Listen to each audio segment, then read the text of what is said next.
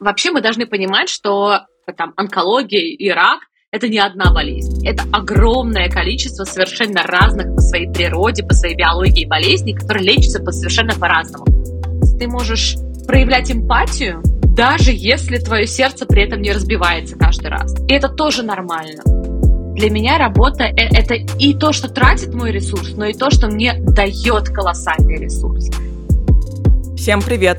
С вами Настя Егорова и мой подкаст «Выросли, стали». Подкаст для тех, кто ищет профессию своей мечты. Выпуск каждый понедельник.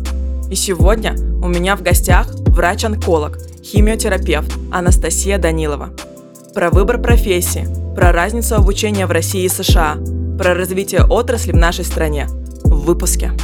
А я вам напоминаю, что наш подкаст можно поддержать на Friendly. Ссылку оставлю в описании. Всем привет! И у меня сегодня в гостях Настя. Настя у нас химиотерапевт из онкологической больницы номер шестьдесят два города Москва. Правильно, Настя? Да, привет, Настя. Когда вас нашла в социальных сетях, стала за вами наблюдать, и вы постоянно в какой-то такой развивающей движухе по поводу вашей как раз-таки профессии, то вы м, на каких-то лекциях, то какие-то у вас обучения, куда-то вы поехали на какие-то обучающие тоже штуки. Вы постоянно вот находитесь в таком круговороте развития. У меня сразу возник вопрос. Эта инициатива идет от тебя, да, или это как бы условия вашей организации, возможно, у вас какие-то там э, внутренние проекты внутри больницы есть, что вот ты должен там обучаться. Вот откуда берется топливо для всех этих обучений и э, откуда идет инициатива? А, на самом деле топливо всегда идет изнутри, всегда идет от человека. Угу. И э, мотивация и желание развиваться, оно формируется у тебя внутри. Э, ну, во всяком случае, так было всегда у меня. Но если ты находишься в окружении, где это не приветствуется, где любая твоя инициатива э, гасится, или тебе не дают развиваться, или тебе не дают, не предоставляют возможности роста, то любая такая мотивация, она может угаснуть, как любой огонь, костер и все остальное. И мне в жизни бесконечно повезло, что я попала в такое место, где любая моя инициатива, любое мое рвение, оно приветствуется с широко открытыми руками, объятиями, открытыми дверьми, окнами и так далее. И единственное, что я встречаю на своем пути в плане своей работы, это «Настя, ну конечно, давай, давай». И это дает тебе бесконечные силы. Угу. Это очень здорово, да, и важно, что так совпало у тебя. Давай как раз-таки поговорим о том, как вы нашли друг друга. Ты и твоя профессия, и твое место работы. Кем ты хотела стать в детстве? А, на самом деле, когда я была маленькой, я очень много времени проводила со своей бабушкой. Угу. А моя бабушка, ну, ее уже сейчас нету, и она была пожилая вот в моем детстве. И у нее было плохое зрение, и поэтому телевизор стоял очень близко от нее. И она очень любила всякие смотреть сериалы. И мы смотрели с ней «Санта Барбару», «Просто Марию». А потом мы начали смотреть с ней сериал «Доктор Квин. Женщина-врач», когда он только появился. И мне ужасно понравилась актриса, которая играла доктор Квин. Мне нравились нотки феминизма, что вот ее никто не принимает, а она доктор, да еще и с индейцами, все дела. Потом появился сериал «Скорая помощь», который дал нам прекрасных персонажей, которых, в которых все влюбились. Доктор Росс, доктор Картер, Джордж Клуни, да. И мне ужасно нравились вот эти герои. И как-то я начала с ними себя ассоциировать, что вот есть такая профессия, медицина. Ну, я была маленькой, поэтому особо как бы много разных профессий, но мне это было интересно. У меня врачи, у меня родители не врачи, но они связаны с медициной, с биологией, с молекулярной, био... с молекулярной генетикой. Mm-hmm. Поэтому я так или иначе была несколько интегрирована в этот мир. И угу. в одиннадцатом классе как-то так получилось, что вот мы выбирали, у меня был вариант либо медицинский, либо вэ эм ка мне понравилось, мне нравились компьютеры, мне нравилась математика. Но в итоге я пошла на курсы первого меда и поступила в первый мед. В общем, как-то это не было такого, что это был зов сердца или... Ну, мне нравилось, это было интересно, и я решила попробовать это. Мгм. Но ты поступила там на лечебное дело, да, вот этот общий такой курс. А когда ты выбрала именно что, на свое направление, что ты будешь химиотерапевтом? А, на самом деле, когда я, когда я училась в институте, то очень сложно понимать, кем ты будешь, когда ты вырастешь, потому что у тебя есть возможность посмотреть разные специальности. Мне все казалось интересным. С третьего по шестой курс я работала медицинской сестрой в реанимации, поэтому мне ужасно нравилась анестезиология, реаниматология, и мне казалось, что именно этим специалистом я буду. Потом, после шестого курса, я уехала подтверждать свой диплом в Америку и прожила там два с половиной года и планировала поступать в резидентуру по анестезиологии там. И, в общем-то, это планировала делать. Потом я, когда подтвердила свой диплом, то я приехала на лето в Россию, и дальше э, так получилось, что я осталась здесь на следующий год, в Москве, и поскольку мне нужно было чем-то заниматься, а в ординатуру я уже не поступила, потому что, ну, просто прошло время, и я не успела там на комиссию, и даже не знала, куда мне поступать, то я устроилась медицинским переводчиком, которая делала всякие брошюры, подготавливала лекции для медицинских разных, в общем, событий, мероприятий, и попала в онкологическую тусовку, когда я переводила онкологам. Приезжали какие-то американские онкологи, я им переводила, переводила всякие онкологические брошюры, и в первый раз в жизни с этим столкнулась.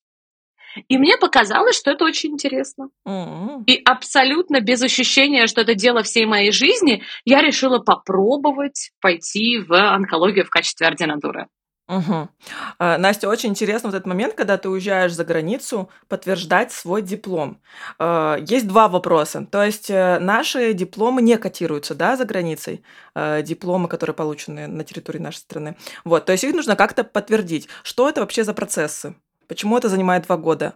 И с каким вообще ты запросом поехала туда? Для чего тебе это нужно было? А, на самом деле такой супер-супер болезненный, важный, острый, сложный вопрос, а, потому что, к сожалению, медицинский, медицинская профессия одна из самых плохо транслируемых в мире.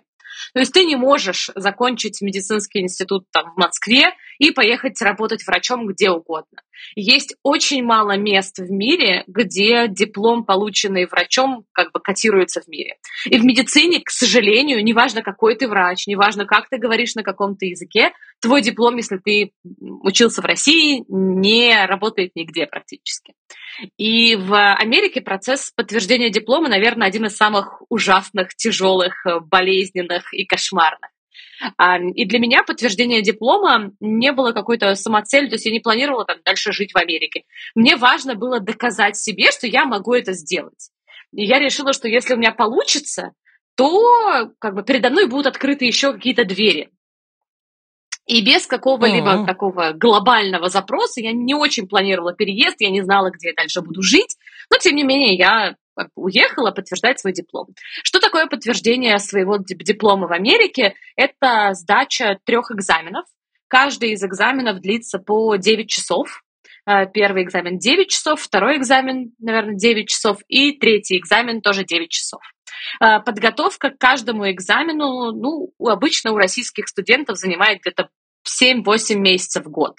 И это подготовка, которая не просто там сесть, выучить какой-то учебник, а это сидеть с утра до вечера, mm-hmm. каждый день, читать, повторять, учить, понимать, как работают тесты, прорешивать похожие тесты, потому что вот в отличие от того, как мы привыкли учиться и решать тесты в России, тебе дают какое-то количество задач, ты их прорешиваешь, а дальше какая-то из них тебе попадется.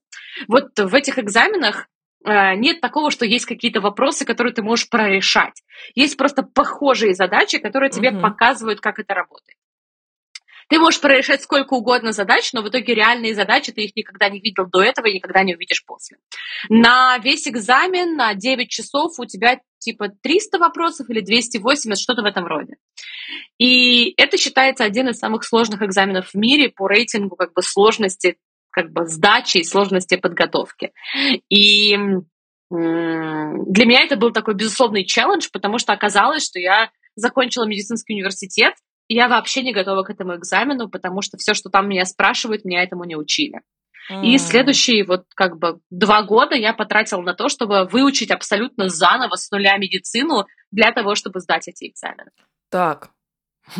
Вообще не учили тому, что есть на экзаменах там. Uh-huh. Это говорит об уровне образования или это какой-то другой взгляд на одни и те же процессы? Ну, возможно, я отчасти плохо училась, хотя я, мне казалось, что я не очень плохо учусь, но, безусловно, это другой взгляд на, другой взгляд на весь процесс получения информации, ее интерпретации и какого-то прикладного ее значения. То есть то, что у нас было, это были оторванные науки, оторванная биохимия, оторванная патофизиология или анатомия. А дальше как бы первые три года ты учишь какую-то теорию, а дальше следующие три года ты занимаешься практикой. Но нигде эта практика и теория не складываются воедино.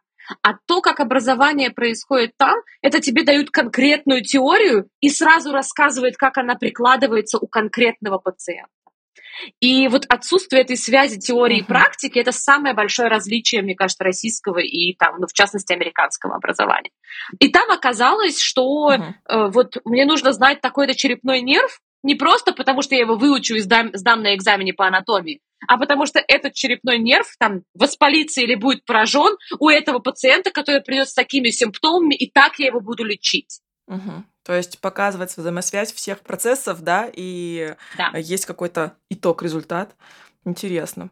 А, Настя, смотри, в твоем окружении сколько людей вообще вот так вот поехали еще подтверждать свою квалификацию в другую страну? А, ну, на самом деле, когда я заканчивала, я закончила первый мед в две тысячи одиннадцатом году, а, таких людей было не очень много, мне кажется, с нашего потока было, может быть, три или не с потока, из курса, наверное, три или четыре человека. Кто-то потом уехал в другие страны. Я знаю, что в Америке, наверное, из моего курса осело раз, два, три, наверное, человека в итоге. Ну, это, это большой труд, mm-hmm. который требует временных, финансовых, эмоциональных, физических затрат. И как бы нужно быть таким э, немножко отпетым, чтобы пойти на это. Это тяжело и долго, и ужасно. Угу. И в основном, наверное, люди идут уже работать, да, ну, там в ординатуру идут, правильно? А ты, получается, уехала. Да. И как будто бы ты немного теряешь здесь, не догоняешь своих однопоточников, правильно? Вот. Но классно, что ты на это решилась. А если вот сравнивать американское образование и наше, то оно по длительности такое же? А в Америке, чтобы стать врачом, у нас просто ты заканчиваешь школу там в семнадцать-восемнадцать лет и идешь в медицинский институт, университет, в котором ты учишься шесть лет. Потом у тебя есть ординатура, mm-hmm. это два или три года, в зависимости от того, какую специальность ты выбираешь. Но в Америке это четыре года бакалавриата, где тебя учат не медицине, а просто какой-то науке, какой-то специальности, которую ты выбираешь. А после этого через четыре года ты выбираешь и решаешь, что ты хочешь стать врачом, и еще идешь на четыре года в medical school, то есть суммарно это восемь лет. А потом это еще три года резидентуры, то есть ординатуры, а чтобы стать онкологом, потом еще три года fellowship. То есть суммарно в Америке, чтобы стать онкологом, химиотерапевтом, это восемь плюс три – одиннадцать, плюс три – четырнадцать. Обалдеть. Так, интересно. Настя, вернемся к тому моменту, когда ты выбирала стать химиотерапевтом. Когда ты приняла решение, да, вот тебе эта область показалась интересной, да, ты переводила тексты, ты понимала, насколько это эмоционально будет тяжело? И думала ли ты об этом? Я вообще ничего не понимала. Я вообще ничего не понимала и абсолютно как... Ну, как бы, ну не то, что слепой котенок, я не знала, что это за... Что, как работают химиотерапевты. Я... Немножко представляла, как бы, вот есть онкология, и в целом она мне нравится, дай-ка я себя попробую в этом. И поступила в ординатуру, и думала, что по ходу дела я смогу понять, нравится мне или не нравится. Вот у меня никогда не было, что это моя специальность, я чувствую, что это мое, какой-то там зов меня привлекает в, именно в онкологии. Я поступила в ординатуру, и первый год ординатуры устроен таким образом, что ты ротируешься в разных отделениях. Немножко в хирургии, немножко в химиотерапии, немножко там. И в идеале кажется, что это тебе должно помочь выбрать ту специальность, которая тебе нравится. В реальности за две недели ротации ты ничего не успеваешь посмотреть. на тебя врачи смотрят просто как на какого-то пришельца, который может там помочь отнести бумаги куда-то в другой корпус. И реальных знаний и возможностей окунуться ты не получаешь. И так прошел мой первый год ординатуры, где я достаточно много ротировалась, но ничего в итоге для себя не получала и понимала, что мне это не нравится и меня это не устраивает. И mm-hmm. я так и как бы и не поняла ничего, но мне стало понятно, что хирургом я не хочу быть, мне это не так интересно. И я подумала, что, наверное, если не хирургом, то вот есть онкология, медицинская онкология и химиотерапия. Угу. То есть метод исключения еще был, правильно? Да, да. А что вообще есть привлекательное в этой отрасли?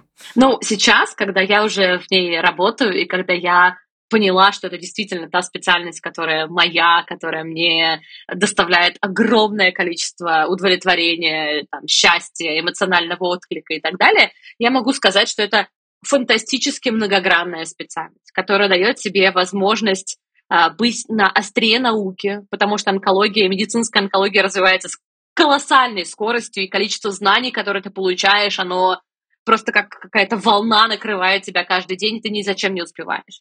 С другой стороны, это очень клинически прикладная специальность, потому что у тебя есть симптомы, которые есть у пациента, которые тебе нужно с ними что-то сделать, они уходят, они приходят, и ты видишь, как, как ты помогаешь пациентам. Это не какая-то воображаемая, э, воображаемые изменения, это те изменения, которые вот у пациента есть, там, не знаю, что-то растет у него на теле, оно перестает расти, у него есть кашель, теперь у него нет кашля, Бо- есть боли, нет болей.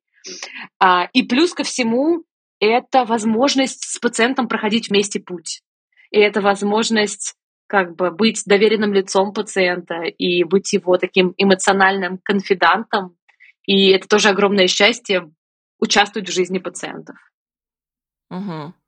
Круто. Ты так э, с любовью рассказываешь про свою работу. Это всегда очень заряжает. И хочется об этом узнать больше и больше. Но я все же слушала твои подкасты, в которые ты уже ходила. Ты рассказывала про свою работу. И там ты сказала, что твоя работа — это все-таки связано с плохими новостями. Вот. Э, как ты вообще восстанавливаешься? А, на самом деле, это очень сложный вопрос, а, потому что, казалось бы, должно становиться проще. И ты должна как-то себя уметь защищать. И тут есть два пути. Один путь, когда ты перестаешь принимать это близко к сердцу, и действительно каждую историю, каждую человеческую жизнь ты физически не можешь принять близко к сердцу и забрать боль всех людей на земле, которых к тебе приходят, ты не можешь. Но что ты можешь делать? Ты можешь проявлять эмпатию, даже если твое сердце при этом не разбивается каждый раз. И это тоже нормально.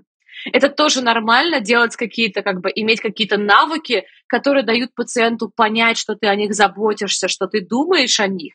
При этом твое сердце закрыто, ну, не открыто для того, чтобы испытывать боль. Но всегда есть пациенты, для которых твое сердце открыто, и где ты проходишь этот путь с ними, с счастьем, радостью, горестью, болью. И, конечно, это и самые тяжелые пациенты, но и самые запоминающиеся, естественно, тоже. Угу. А вот эти навыки, это такие навыки, наверное, психолога больше, они как-то предусмотрены в программе образовательной для таких специалистов, как ты? Либо ты уже, будучи на работе, поняла, что вот этих скиллов тебе не хватает, нужно где-то добирать? Ну, раньше, когда мы учились, естественно, таких ни вопросов не было, никто это не преподавал. И все это делалось как-то интуитивно. Сейчас, во-первых, уже есть много школ медицинской коммуникации, самые известные, там, медицинская школа сообщения, где преподают навыки общения с пациентом, чтобы сделать э, эту коммуникацию продуктивной для всех участников процесса. И плюс э, эти предметы стали преподаваться в университете на последних курсах, и есть навыки общения с пациентами, есть правила, по которым ты можешь это делать, чтобы эта коммуникация была эффективной, чтобы она тебе не доставляла боль, чтобы она делала консультацию максимально короткой, продуктивной, эффективной, чтобы пациент мог выговориться, и чтобы, в общем, всем было классно. Круто. Но у вас в больницу, я тоже там наблюдала у тебя в соцсетях, что приходят, да, новенькие, новенькие ординаторы, и ты видишь на них вот результат этих нововведений в образовательной программе? Да, конечно, естественно. Ну, во-первых, у нас у ординаторов есть отдельные предметы, именно им преподается как раз коммуникация с пациентами. Ну и плюс у нас есть возможность с ними это проговаривать, и я вижу на себе, когда я начала этим заниматься и начала эти навыки применять активно, то, естественно, коммуникация стала легче с пациентами. Угу. А вот ты еще говорила, что эта отрасль, да, онкологических заболеваний, химиотерапии, она развивается очень быстро. Как ты бы, если бы сравнивала, вот когда ты зашла в профессию, да, состояние э, этой отрасли у нас в стране, и вот сейчас, насколько какие-то изменения произошли за это время? Когда я начала уже работать, ну, когда я уже пришла в шестьдесят вторую больницу в две тысячи шестнадцатом году, то уже у нас появилась возможность пациентам проводить иммунотерапию. Сейчас это кажется очень рутинно, это такой суперсовременный метод лечения, который заставляет нашу иммунную систему бороться с болезнью самой, но... Вот я уже пришла, когда уже все начало двигаться с колоссальной скоростью. Э, наш, мой заведующий рассказывает, что двадцать лет назад, когда он пришел в онкологию, у них было там три схемы химиотерапии, и все, и решения принимались гораздо легче. А сейчас и опций столько, и нюансов столько, что это не просто какая-то вот табличка со стрелочками туда, туда, туда, а это такая вот просто лабиринт перипетийный, где ты должен во всем этом как в бурном потоке уметь разбираться. И это, конечно, то есть прогресс, он, он, он, он реально как абсолютная волна идет. Угу. А прогресс в нашей стране, он настолько же быстрый, насколько вообще во всем мире? А, на самом деле я могу сказать, что, ну, во-первых, нужно понимать, что наша страна очень большая, и возможности разных мест очень разные. И я могу говорить о возможностях там, нашего учреждения Москвы, и это очень хорошие возможности лечения пациентов. Это просто огромное удовольствие, когда ты едешь на какую-то конференцию, и ты понимаешь, что ты завтра можешь это делать своим пациентам. И это просто вау. То есть ты понимаешь, что вот она наука, вот клиническая польза, и я завтра могу эти знания применить. Обалдеть. Очень круто и радостно за, за Москву, за тебя, за нас. Классно, что это есть. Давай, Настя, поговорим э, про темы, которые сейчас интересны людям, наверное, молодым людям, которые э, определяются идти им, э, вообще быть им врачом, становиться ли им э, онкологом. Сколько вообще зарабатывают специалисты? Есть такое? Вот может какие-то, например, дать диапазон там, начинающий, там, средний и очень опытный? Это... практически вопрос, на который невозможно ответить, потому что есть официальные зарплаты, которые, наверное, можно найти там на всех сайтах и которые есть. Но это как бы вот тот официальный, официальная зарплата, которую тебе будет платить то лечебное учреждение, в котором ты работаешь. Но у тебя, как у врача, есть гораздо больше возможностей зарабатывать. Ты можешь читать лекции, ты можешь делать какие-то образовательные проекты, ты можешь, как бы, возможности твоего финансового роста, они не ограничены ничем и точно не ограничены твоей зарплатой и твоим квиточком, который у тебя есть. Все остальное зависит от того, что тебе интересно. Можно делать всякие приложения и зарабатывать на приложениях или, не знаю, что угодно медицинское. Можно читать лекции, можно делать, не знаю, курсы, школы. Вот что тебе интересно, и развиваться в той отрасли смежной, которая тебе интересна. И мне кажется, это uh-huh. дико круто, потому что это дает тебе такую широту возможностей. Ты можешь, не знаю, если ты работаешь в государственном учреждении, ты можешь параллельно консультировать в частной клинике для того, чтобы иметь какой-то дополнительный угу. доход. Возможностей масса. Угу. А все твои, например, коллеги, какой процент твоих коллег используют вот эти разные э, курсы и возможности дополнительного заработка? Все по-разному.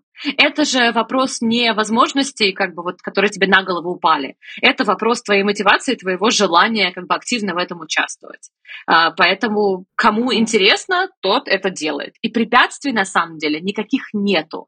А, Рынок настолько не перенасыщен, что активному молодому специалисту, если он разбирается, если он хочет учиться, если у него есть какой-то интерес, то возможности для его развития массы. Если тебе не нравится учреждение, в котором ты работаешь, и там тебя не ценят, и у тебя нет там возможности расти, ты чувствуешь, что тебя, э, тебе не помогают, ну, ищи то учреждение, где это будет. Вот. Угу. Но в целом, как я поняла, спрос на специалистов, да, на рынке большой. Да, конечно, конечно. А главное, хороших специалистов, таких, э, и их, их не так много, поэтому все всегда их ищут. Угу, здорово. Так, Настя, я еще с тобой тоже начинаю новую рубрику. Это вопросы от слушателей. Мне написали несколько вопросов, и я хочу тебе их э, задать. И, пожалуйста, ответь. Так, готова? Да, конечно. Так, тут э, Галия спрашивает, почему сначала химиотерапия помогала, а потом перестала помогать? Два года без рецидивов после удаления метастазов в лимфоузлы и основной опухоли. А на третий год появились новые эм тэ эс, я не знаю, ты, наверное, поймешь, снова рост на месте операции.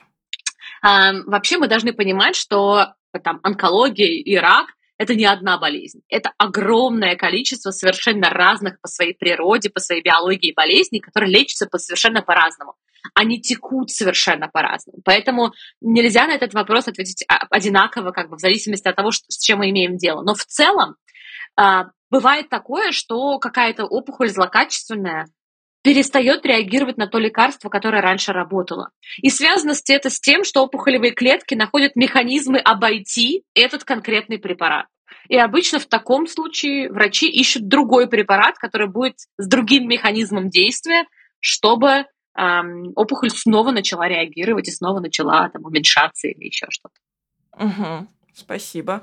И Галия еще спрашивает, как получить квоту в Москве, Санкт-Петербурге пациенту из региона, если пациент не хочет обследоваться и лечиться по месту жительства? Это такой больной вопрос. В Москве и Петербурге угу. есть федеральные центры, и задача федеральных центров как раз помогать пациентам из других регионов, которые не, у которых не получается лечиться там, где они живут. И всегда можно... Если ты живешь в каком-то регионе, попросить консультацию или получить направление на консультацию в федеральный центр. Не обязательно Москва и Петербург, какой-то большой город рядом с тобой, где э, должны быть специалисты такого высокого уровня, если тебе кажется, что там, где тебя лечат, что-то не знают или у них нет каких-то возможностей. Поэтому, как минимум, второе мнение, еще одно мнение всегда можно получить. Угу. А по вопросам онкологии это у нас где такие центры? Я знаю, что вот э, по вопросам э, э, перинатальных угу. центров, да, есть э, у Кулакова, да, центр, да. например. Ну, в Москве, в Москве есть много центров. Есть Герцена, есть э, Блохина, в Петербурге есть НИИ Петрова. Но в каждом большом городе есть федеральный центр, в который да. могут обращаться, конечно. Так, спасибо за ответ. Татьяна спрашивает, почему в России очень редко выявляют рак на ранних стадиях? У моей мамы обнаружили уплотнение в груди размером с горошину. За два месяца, пока она проходила обследование, горошина выросла и стала размером с пятирублевую монету.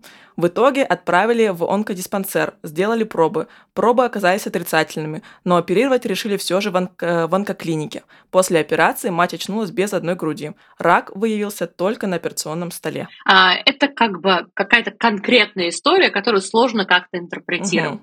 А, на самом деле большая часть злокачественных опухолей в России тоже выявляется на ранней стадии. А, да, мы знаем, что скрининг рака молочной железы а, в России не всегда работает, а, но мы также знаем, что пациенты часто сами находят уплотнение в молочной железе, идут к врачу, и у пациентов часто выявляется первая и вторая стадия даже того же рака молочной железы. Поэтому это не то, что проблема России или не России, это проблема, во-первых, разных опухолей, в том числе и молочной железы, которые растут быстро или медленно, но э, и в России тоже много опухолей находят на ранних стадиях. Я бы не совсем согласилась с этим утверждением. Угу. Спасибо.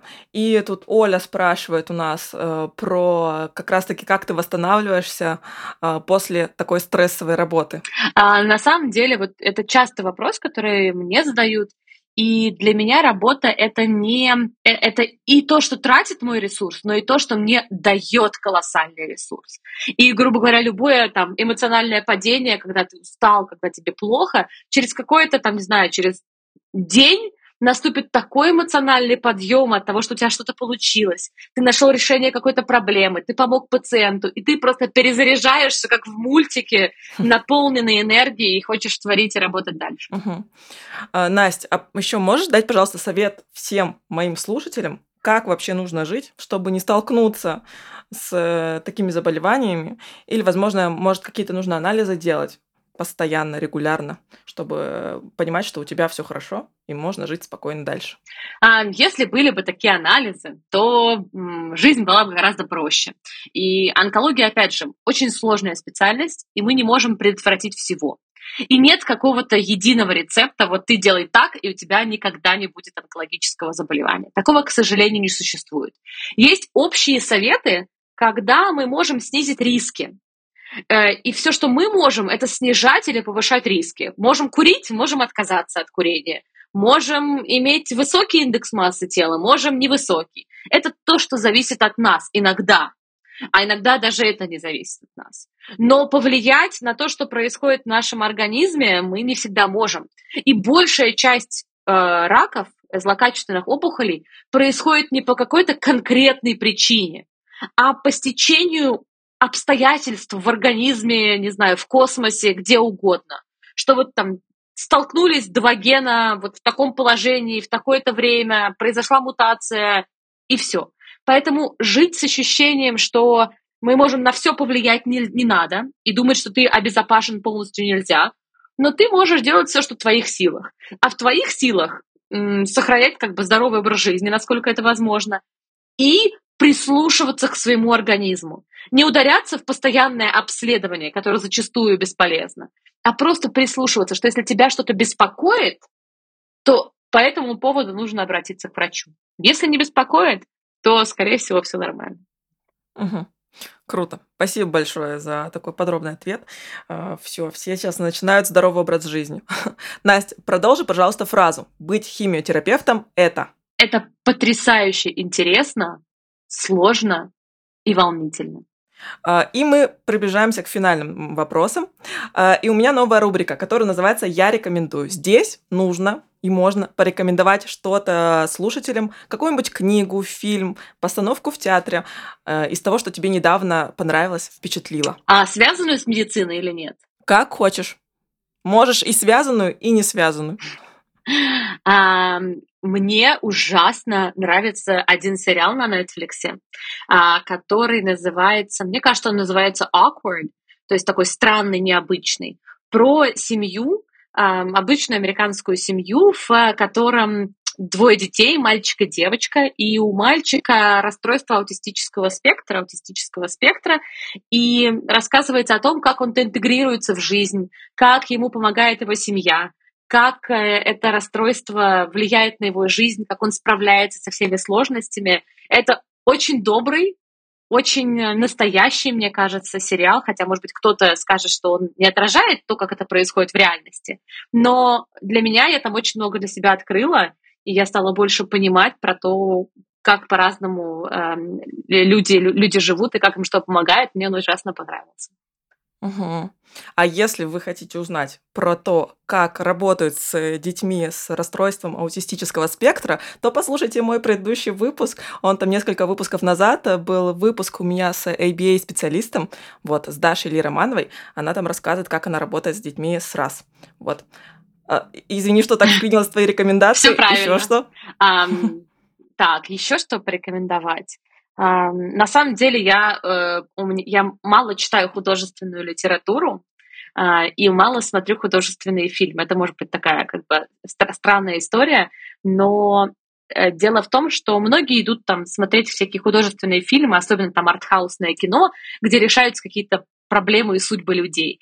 А я в своей работе каждый день сталкиваюсь с совершенно разными историями, и мне как раз этого вполне в жизни хватает. Тебя мне не кино удивишь.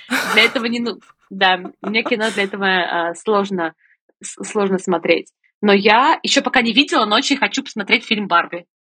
Мне кажется, он ужасно интересный. Да, я тоже очень хочу. Я уже об этом несколько раз сказала Саше.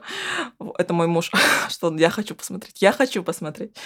Так, Настя, э, и один из финальных вопросов. Кем из своих коллег ты восхищаешься? Какие качества ты бы хотела перенять? Я восхищаюсь многими своими коллегами, абсолютно восхищаюсь. И э, на самом деле вот пытаться сохранить в течение своей карьеры и жизни любознательность, неравнодушие, желание помочь пациенту и вникнуть в его проблему, и сохранить такой абсолютно такой вот восторженный интерес к своей работе. Вот мне бы очень этого хотелось от себя, и мне ужасно импонирует, когда я вижу это в своих коллегах. Ну, у тебя получается. Ты выглядишь именно так, как ты сейчас описала. Ну, я, у меня очень хорошие учителя. И финальный вопрос. Дай, пожалуйста, совет начинающему специалисту. Начинающему специалисту я дам один совет. Задавать много вопросов, гуглить все, быть неравнодушным и быть таким вот не то что скрупулезным, а ужасно любознательным. Вот любознательность и неравнодушие – это, мне кажется, очень важное качество. Супер, Настя. Спасибо большое, что классно так закончила эпизод. Вот. Спасибо тебе большое, что пришла, рассказала про свою профессию. Мне было безумно интересно, и я думаю, что всем, кто послушает, тоже. Спасибо тебе. Большое тебе спасибо, да. Очень большое спасибо. Мне было очень приятно, что ты меня пригласила. Всем пока-пока. Пока. Круто, что вы дослушали этот выпуск до конца. И я жду вашу обратную связь. Вы можете поставить лайк в Яндекс.Музыке, написать комментарий в Apple подкасте и поставить звездочки.